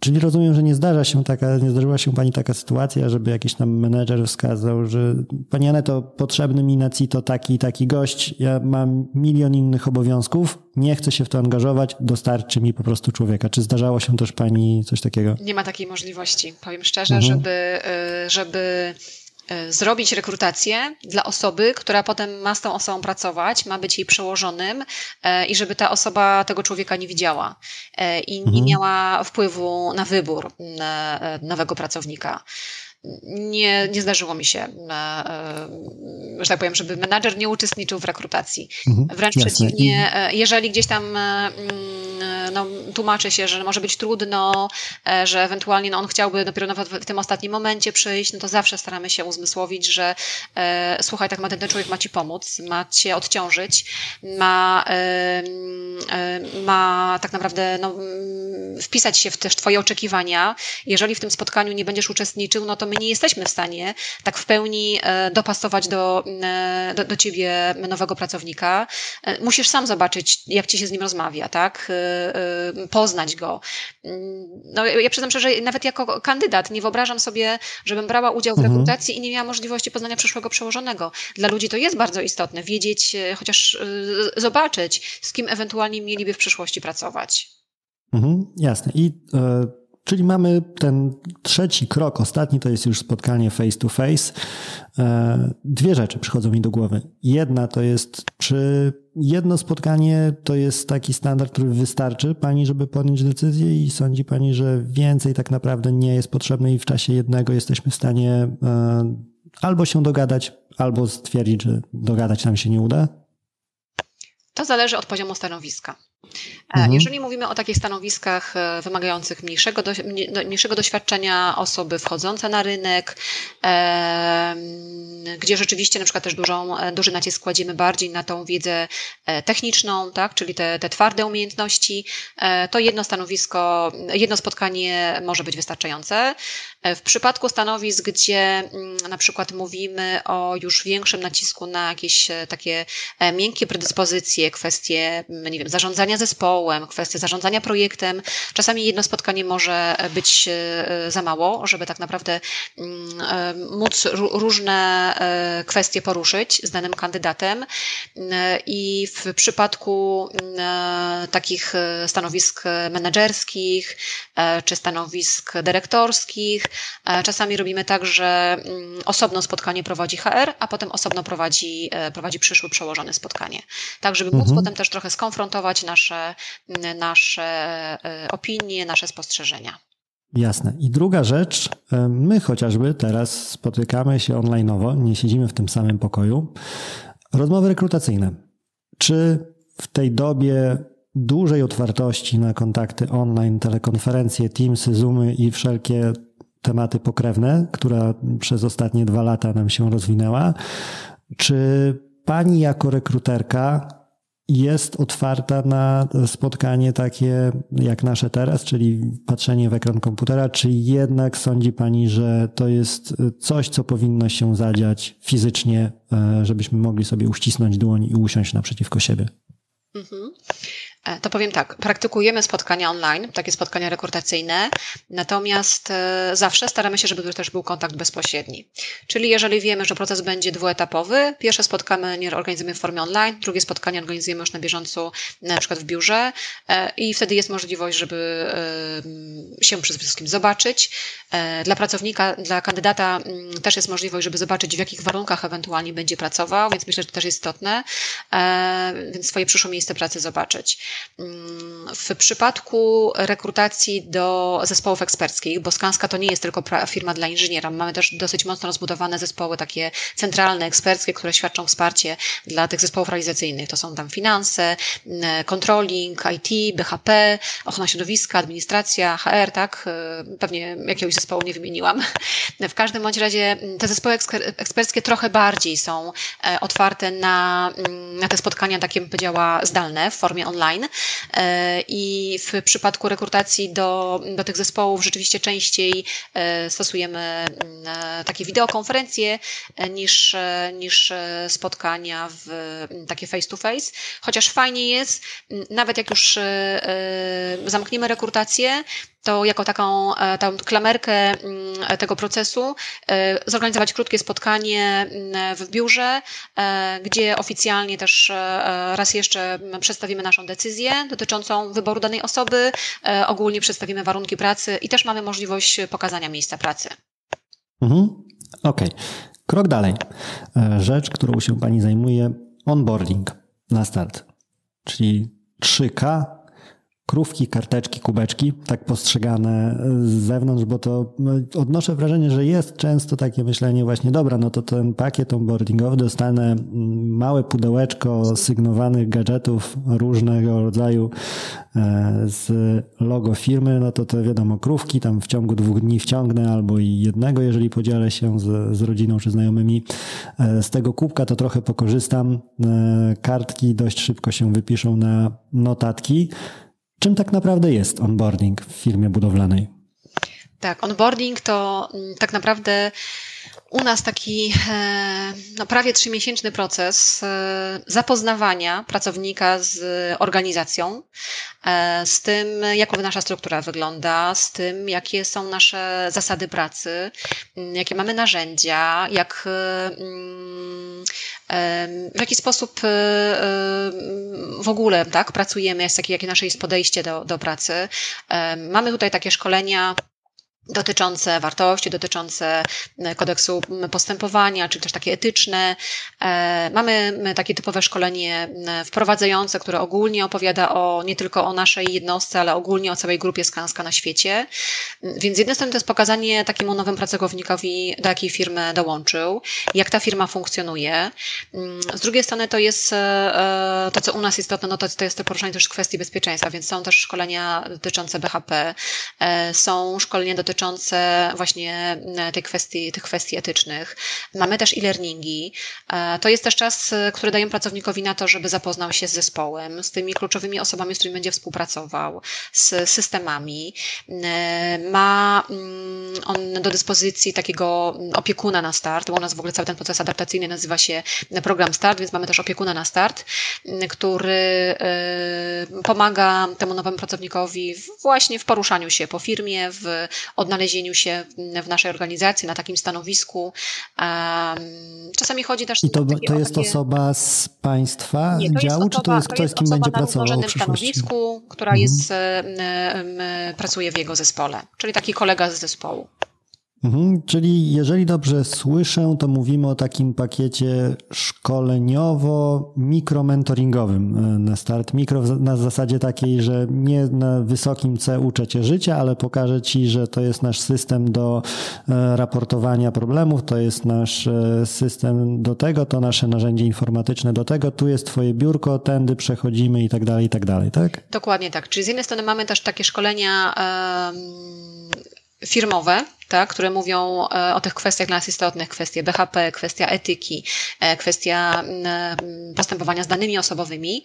E, z drugiej strony właśnie jest ten buddy, który pomaga temu nowemu pracownikowi.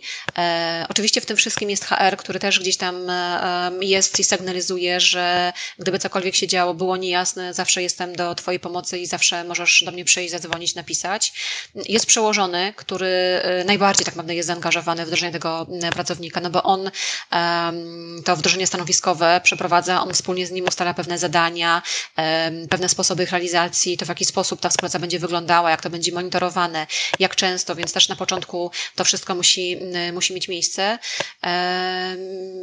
No i mamy też welcome pack, żeby nie było.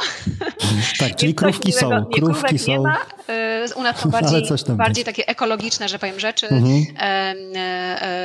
Długopis kubek jest, notes, torba, e, e, jest smycz, żeby móc e, gdzieś tam klucze, jakieś karty dostępu mhm. nosić, więc żeby nie było welcome pack też mamy, natomiast no też staramy się ten proces cały rozciągnąć na te trzy miesiące, żeby to nie było tak, że pierwsze dwa dni przychodzi nowy człowiek, człowiek do firmy i jest nagle bombardowany taką dozą informacji, że wychodząc z firmy on już nie wie jak się nazywa i w ogóle co ma robić, więc staramy się też tą wiedzę tak stopniowo cedować i nie wszystko tak formalnie, tak powiedziałam, część też e, w takiej formie bardziej jako wsparcie, jako pomoc.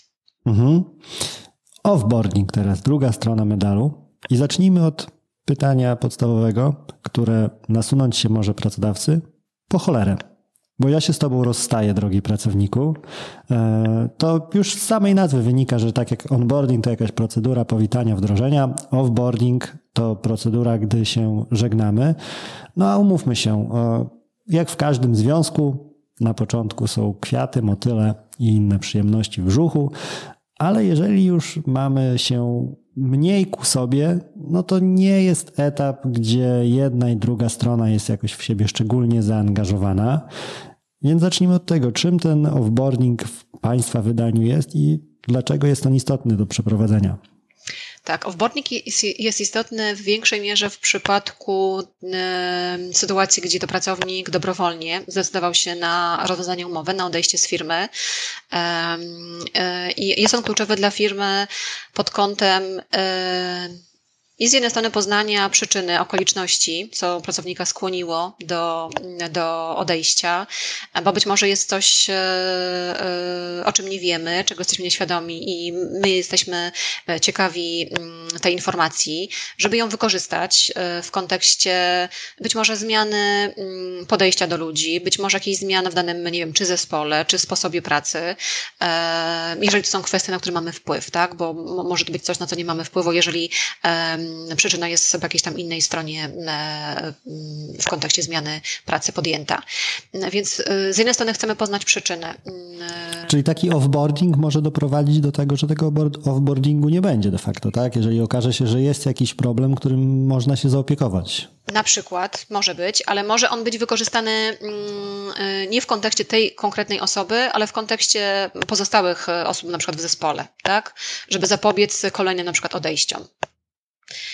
mhm. Więc, więc to jest też taka, bym powiedziała, mm, wiedza dla firmy, e, co, e, nad czym powinniśmy się pochylić, co być może warto zmienić.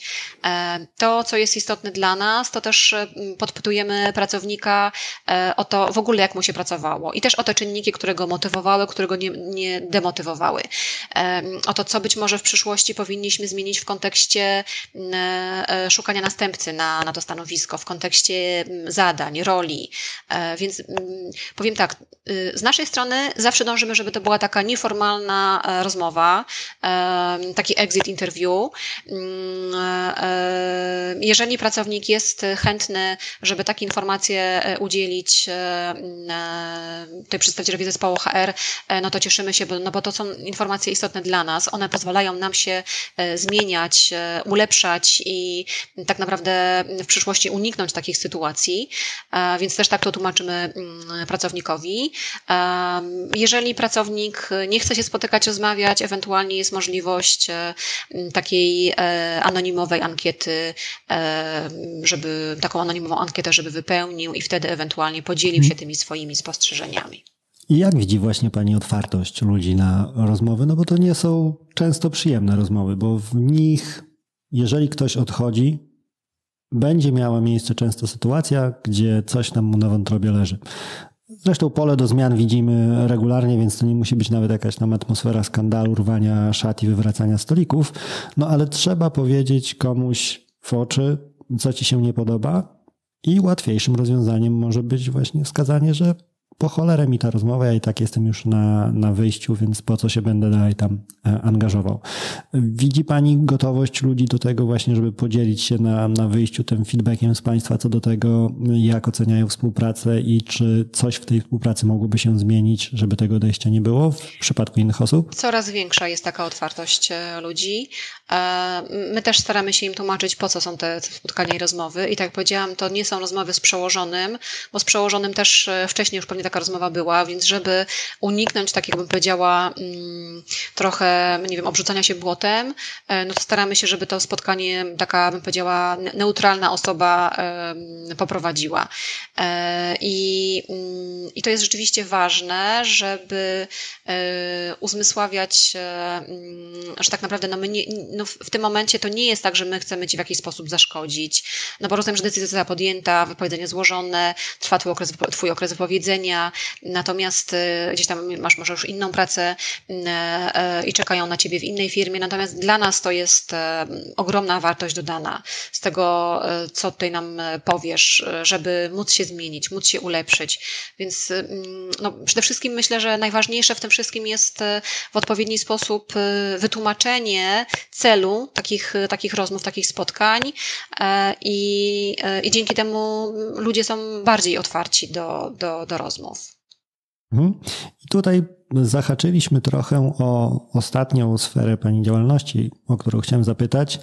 Employer branding, bo niby to już były e, pracodawca, były pracownik, ale jednak tą markę pracownika wydaje mi się jak najbardziej nadal po rozejściu się nawet e, będzie taki były pracownik budował.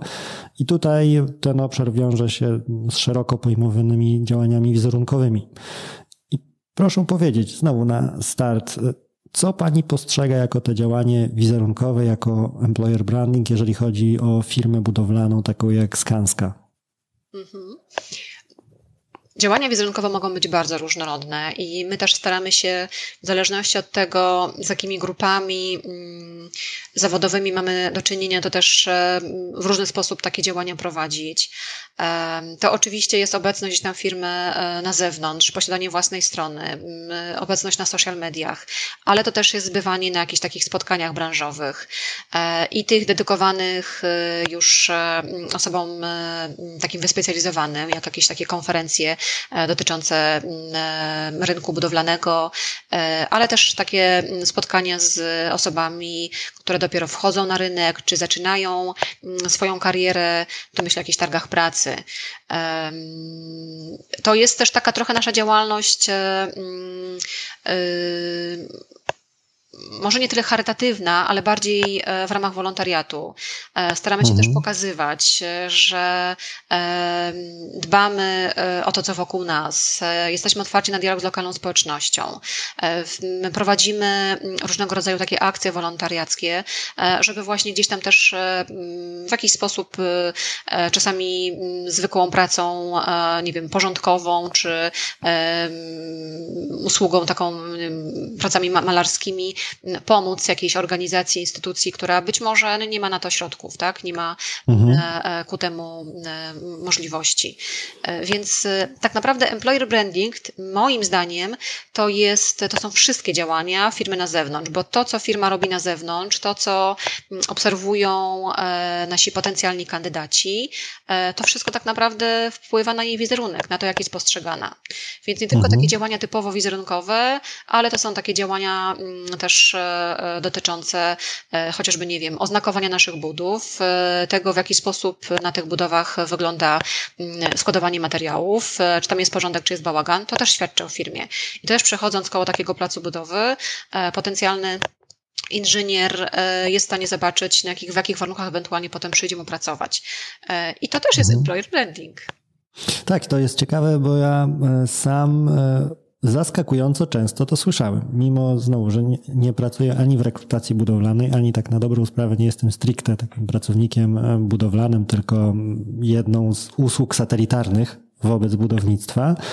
E, regularnie słyszę, że dobrym papierkiem lakmusowym tego, na ile opanowany jest dany projekt, e, o na ile kompetentni ludzie pracują, jest to, jak na co dzień wygląda ten plac budowy? Czy tam jak róże jerychońskie toczą się worki po cemencie, czy e, może jednak tam wszystko jest na swoim miejscu? Chociaż no, chyba nie powinno to dziwić, no bo z drugiej strony, niezależnie od tego, czy patrzymy na, na to, jak wygląda w środku czyjś dom, e, czy też patrzymy, jak wygląda jego stanowisko pracy, no to jest to jakiś tam e, papierek lakmusowy co do tego, jak działa dana osoba.